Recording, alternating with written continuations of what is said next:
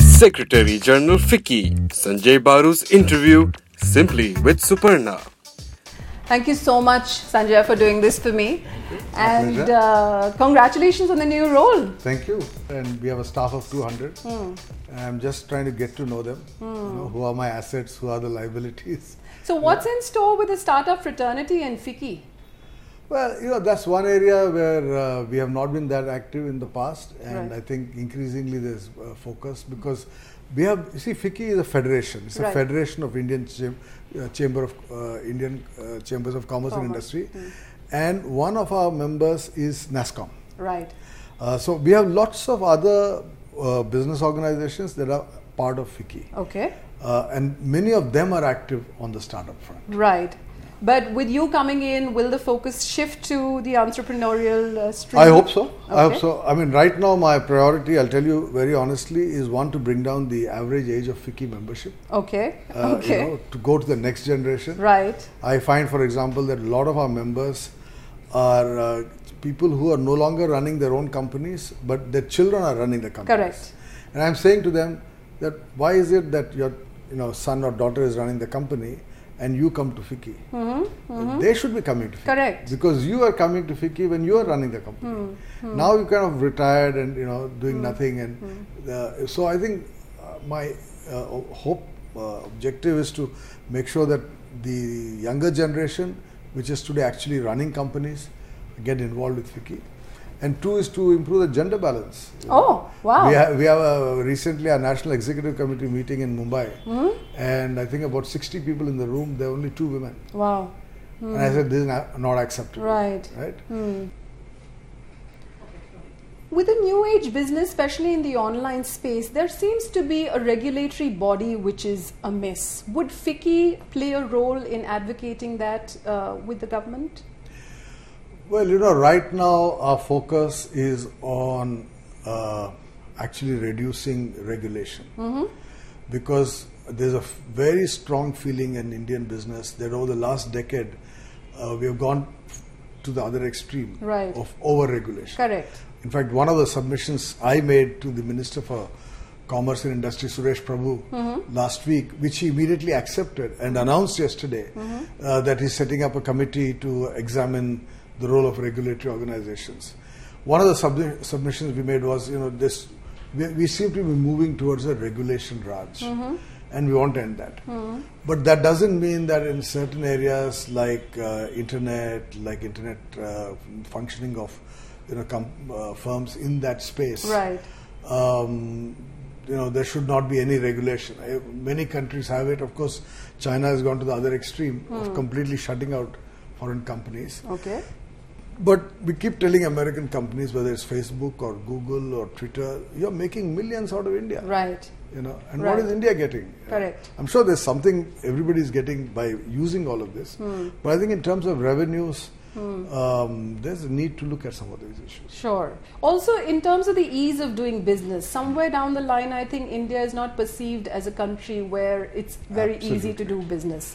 Absolutely. I mean, just this morning, the media has reported that uh, India's rank has improved in the ease of doing business, and I know there's a conscious attempt by this government, uh, by the Modi government, uh, to improve the uh, ranking. And the, over the last three years, you know, they've looked at every single indicator going into the ease of doing business uh, index, which the World Bank constructs. Right.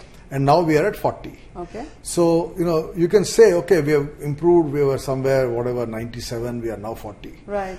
But the perception internationally is that India is still a difficult place to do business. Right. I think the one way of dealing with that perception is to say that India is not just one country. It's what 28 different states, and so it's easier to do business in some parts of India than others. Uh, as an organization, FICCI of course can't say that because all our members come from all states. Right. But certainly, Indian investors know that it's easier to do business, let's say in Gujarat, than in Bengal, Hmm. right? Uh, so therefore, there the, there is a perception, you know, which is the part of the India to go to. Right. Overall, India may be still difficult to do business in, but there are parts of India which are not that. But why, according to you, uh, it's easier to do business in Gujarat? Oh, because I think Gujarat, for, first of all, has an entrepreneurial tradition. Right. I mean, the business community in Gujarat is a thriving community. Right. You know, when I was the editor uh, of the Financial Express and the Business Standard, we discovered that the only state in India that has a full fledged pink financial newspaper in the local language is Gujarat. Acha. Okay. And in fact, the circulation of the Gujarati version of the uh, Financial Express or Business Standard was higher than the English version. Okay. Wow. So it's one state where people who operate in their mother tongue are making money. right. They are into jewelry, they are into bullion, they are into share market, they, you know, they are into business. So that Right. is that is uh, you know Gujarat. In fact, I think um, the very fact, because of this perception and also the ground reality in terms of the ease of doing business and sometimes even shutting down businesses, that's like a huge deal as far as India is concerned. The ecosystem has developed more so from the private entrepreneur in terms of you know mentors coming into play, angel investors coming into play. What is your opinion, uh, you know, between the difference of the ecosystem as far as the startup ecosystem is concerned between India and the West? Well, you know, um, this is still relatively new in India. Okay. The idea that you can um, get money from someone who's willing to trust you Mm-hmm. because you have, you have an idea, you have, and, and then if you succeed, you suc you go big time. Um, I mean, the, in the United States, this is now well established. Mm-hmm. Uh, again, here I think there are parts of India where these things are, uh, these initiatives are doing well. Um, but I think, as in every other activity, there will always be people who misuse the uh, opportunity that they get. But I think what um, we are seeing happening now, and I think Prime Minister Modi has kind of hit the nail on the head, uh, is that there is a new culture, new generation which wants to do its own thing. They don't want to be 95 employees of others. Right. Uh, they want to try their hand at business, Mm-hmm. and many young people are doing that. They're succeeding, um, including young women. I mean, Mm-hmm. I, uh, my daughter has a friend who started a yoga class, Mm-hmm. where- where- but not just a yoga class, Mm. with uh, music and therapy, and you know, all in one room. And you know, they're- so these are, these are startups. Uh, young Right. people are doing Right. um, where all they need is some seed capital to get a room, to get a basic, uh, you know, um, physical premises. Right. But they're full of ideas and they're Correct. all experimenting. So I Right. think it's a new thing. It's not there in my generation. Right. We're certainly there today. But you're open to supporting uh, the young, thing, Absolutely. especially as the head of FICCI. Well, that's what I'm saying. I think we need to move on uh, from uh, Fiki is basically even today in the traditional industries. Hmm.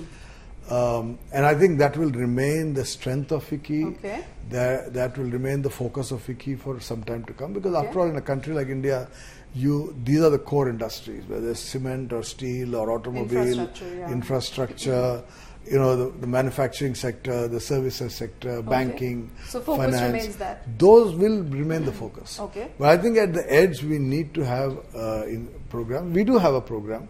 For, for example, we are co- we are uh, working with the Department of Science and Technology Mm-hmm. uh, to take young entrepreneurs with ideas in science and technology, Okay. entrepreneurial uh, ideas, Right. uh, to Africa Okay. because the African governments are saying, look, we don't want money. You know, the Chinese give us money and all. We don't want money. Uh, we want ideas. Okay. You know? And your country is a country full of young people with ideas. So come and teach us Africans how to do this. You know? Okay. And uh, you know, Indians are better at that than either the Americans or the Europeans because we are at a similar level of development. Right. So if there is some young entrepreneur who has succeeded in Rajasthan, he'll probably be able to convince a counterpart in Kenya or Ethiopia that look, it's possible, you can do it. Mm-hmm. Uh, if you're coming from California and you try to tell somebody in Ethiopia, look, guy, I've done it, you Right. guys," he's going to say, no, you know, your environment is different from Right. mine. Sure. So I think India has the option now to actually export the idea of startups, of venture Okay. capital. Okay. Great. You as an individual, you've worked under very high pressure situations. I think probably one of the most stressful jobs, I guess, uh, you would have handled. How do you handle stress if I were to ask you in three bullet points? well, first laugh. okay. Okay. Laugh. Yeah, absolutely. You know, there's no Laugh option. at all that's happening around Laugh you. at and- all. uh, you know, it's very important. If you get stressed by your the situation, you're never going to deal with it. Right. So my attitude, I guess, the first thing I would say is, uh, remember that, that you know this is a ride. You know, right now you are on this ride. Right. There'll be others before you on this ride. There'll be Right. others after you Wow. on this ride. Wow. Right? So enjoy the ride. You know, Sure. it's going to have its ups and downs. You'll have the potholes, you'll have the bumps, you know, all of Hmm. this part of the ride. So I think one, you you need you shouldn't take yourself too seriously Okay. in any job. Okay. I think a lot of the problem with people as they go up the hierarchy is they tend to take themselves too seriously. Way too seriously. They think that the world's burdens are resting on their shoulder. This organization will collapse if I'm no longer there. Right. You know this. You know, remember there used to be this question after Nehru, who? Hmm. You know. You will find after Nehru, Lal Bahadur Shastri And life still goes on. life goes on hmm. right so th- that's true for every organization Right. there'll always be a lal bahadur shastri who can take it forward Right. right Right. so i think that's first that you shouldn't take it too seriously Hmm. i think s- there are standard de-stressing techniques i like walking Okay. Hmm. i like walking and uh, um, i used to do quite a lot of uh, walking And yoga. You're a uh, yoga. now I do enthusiast. yoga. Yeah. Now I do yoga. I mean, I wish I'd started it earlier. Okay. Uh, but um, I was a walker, and um, and then I like cooking. You like cooking? Wow. That's my real de-stress. Excellent. What's the best dish that you uh, you know claim? I can cook quite a bit. I mean, I, I'm a traditional. I'm not a um, Michelin kind Star. of four star cook. I cook uh, mostly stuff from my part of India. I'm from Andhra Pradesh. Right. So I cook a lot of Andhra stuff. Wow. You know, so I cook very good dal. uh, Fish curry. fish curry. uh, Yeah, fish curry. I haven't cooked much, uh, but uh, good keema, uh, mutton curry. Nice. You know, uh, I can cook. I can cook quite a bit. All quite right. a bit. That's- And, and I find cooking de-stressing. Excellent. Even now, Hmm. when I'm Secretary General of FICCI, Right. I cook in the morning. Okay. Uh, because for me, after a morning walk, after a yoga, I get into the kitchen, do some cooking, and then get to work. it's always de-stressing. Excellent, wonderful. And um, how did uh, the accidental prime minister come about? What's the genesis of the book?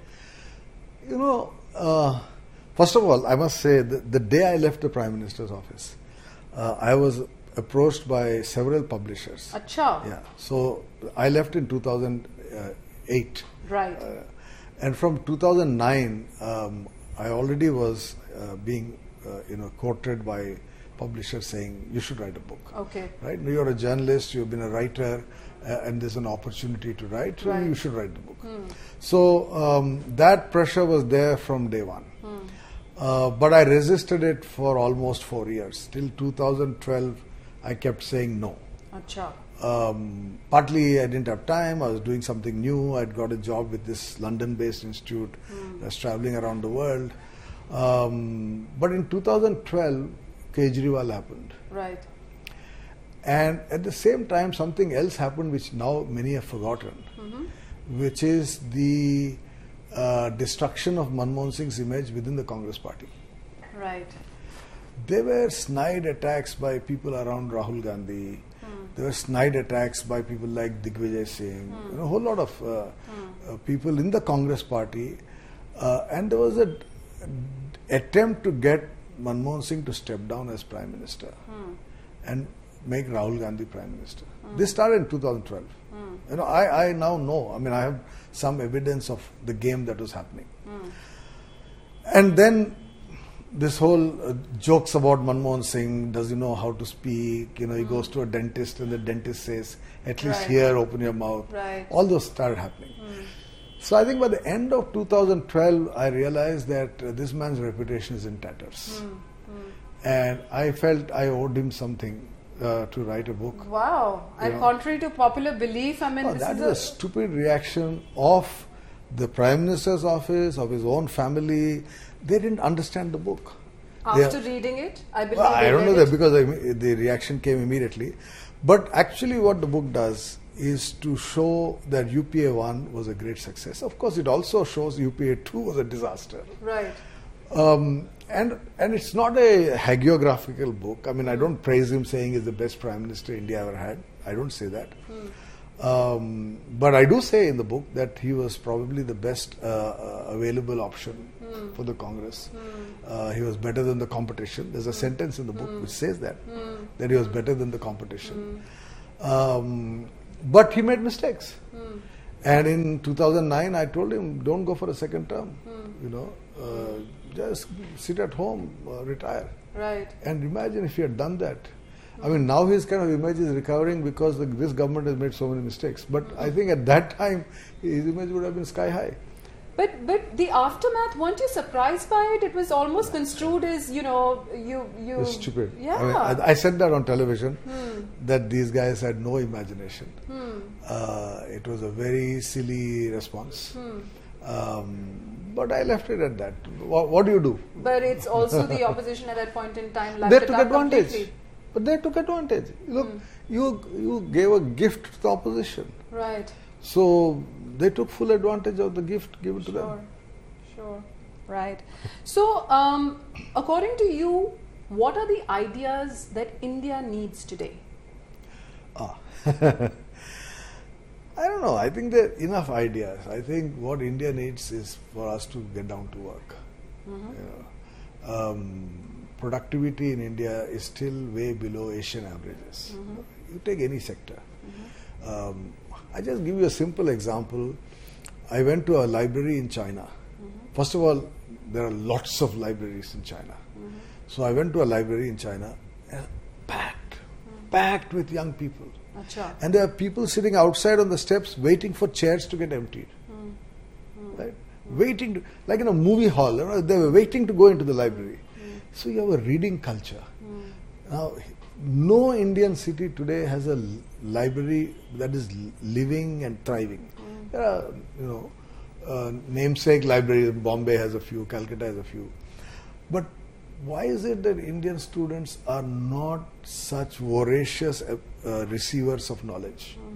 Now, I've heard it from a lot of Indians working in the US that when they go to China, everyone who meets them is sucking up knowledge out of them. When they come to India, the average reaction of most people they meet is, "Yeah, yeah, okay, you're doing something interesting, you know." But I know, I know this, you know. I'm, I, I'm also trying to do this.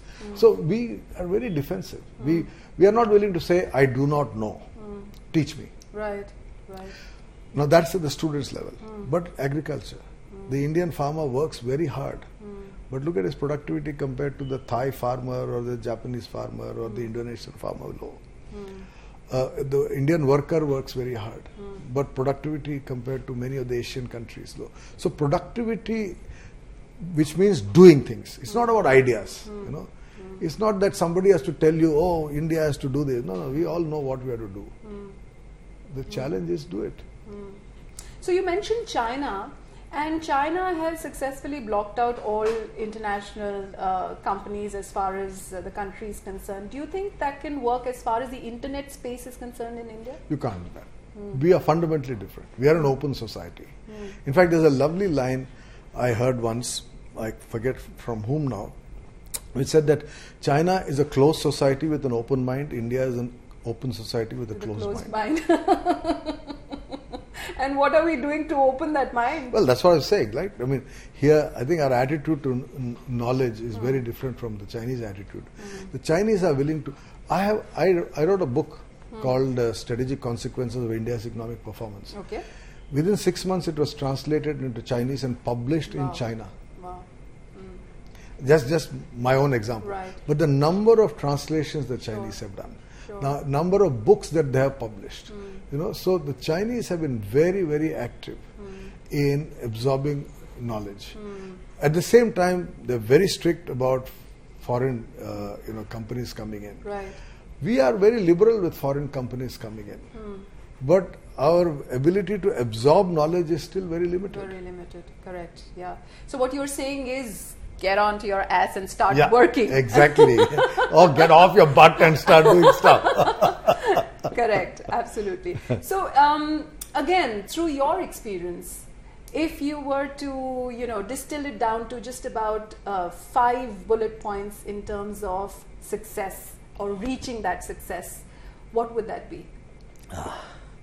that's a tough one Yeah, yeah. You know, frankly, so super- let's start with what what according to you is success. Yeah, you, you, in fact, that's tougher. you know, Suparna, I never thought about success. Um, I've always been someone who has pursued adventure and happiness, Okay. not success. Okay.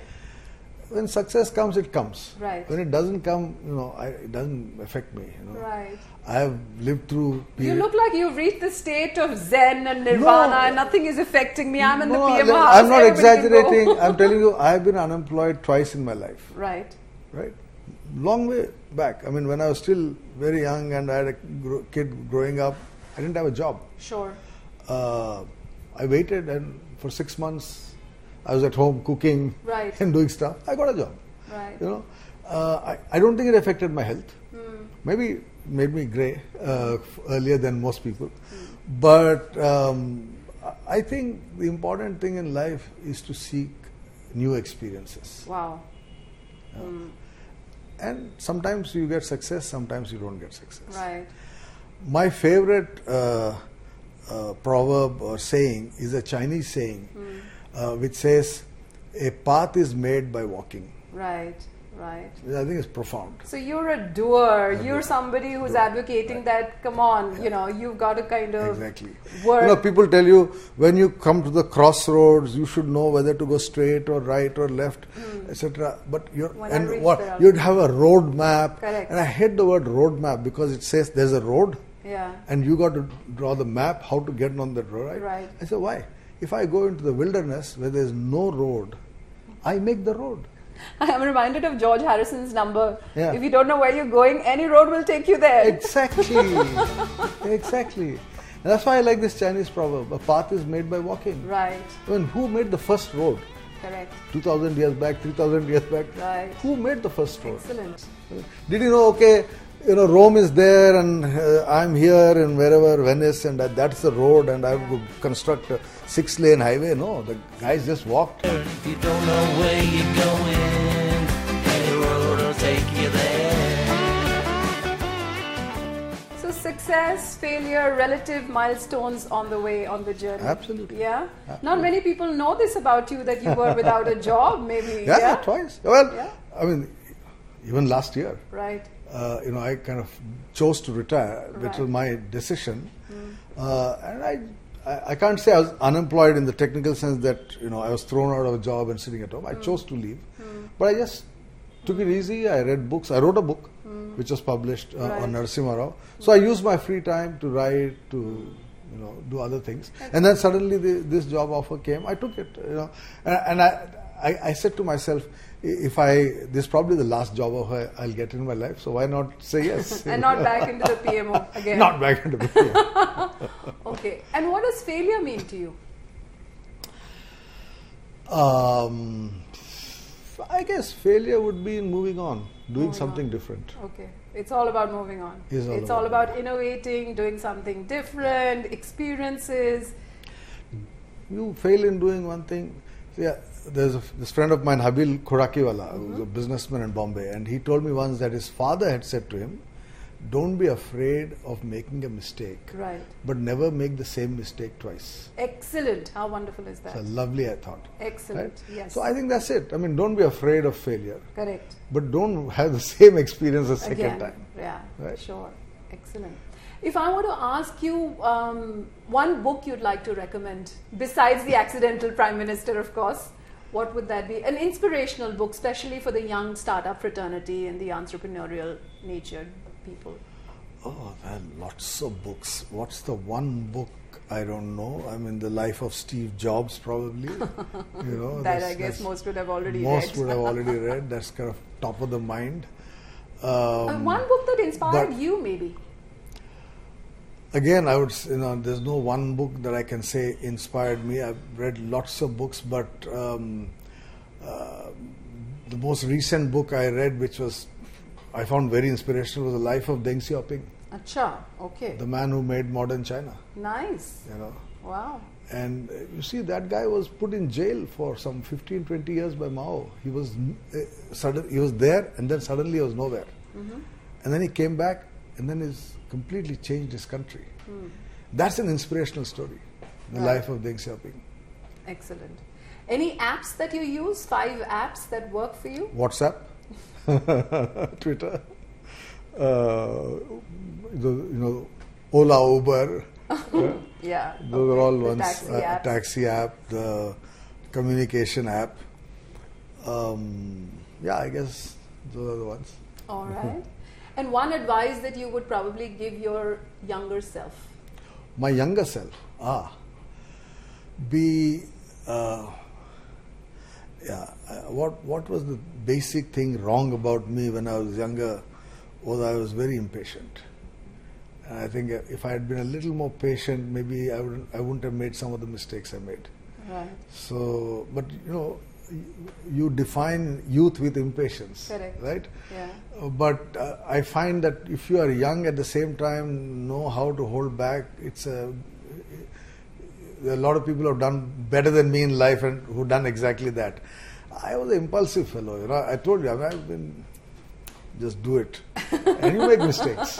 And you've learned from them. I learned from and that. I not hope so. repeating the same mistake. I, I, I can't say I'm not always repeated, but you know, you try not to repeat the same mistake. Thank you so much, Thank you Sanjay, for, for doing this for Enjoyed me. that. Yeah. Yeah.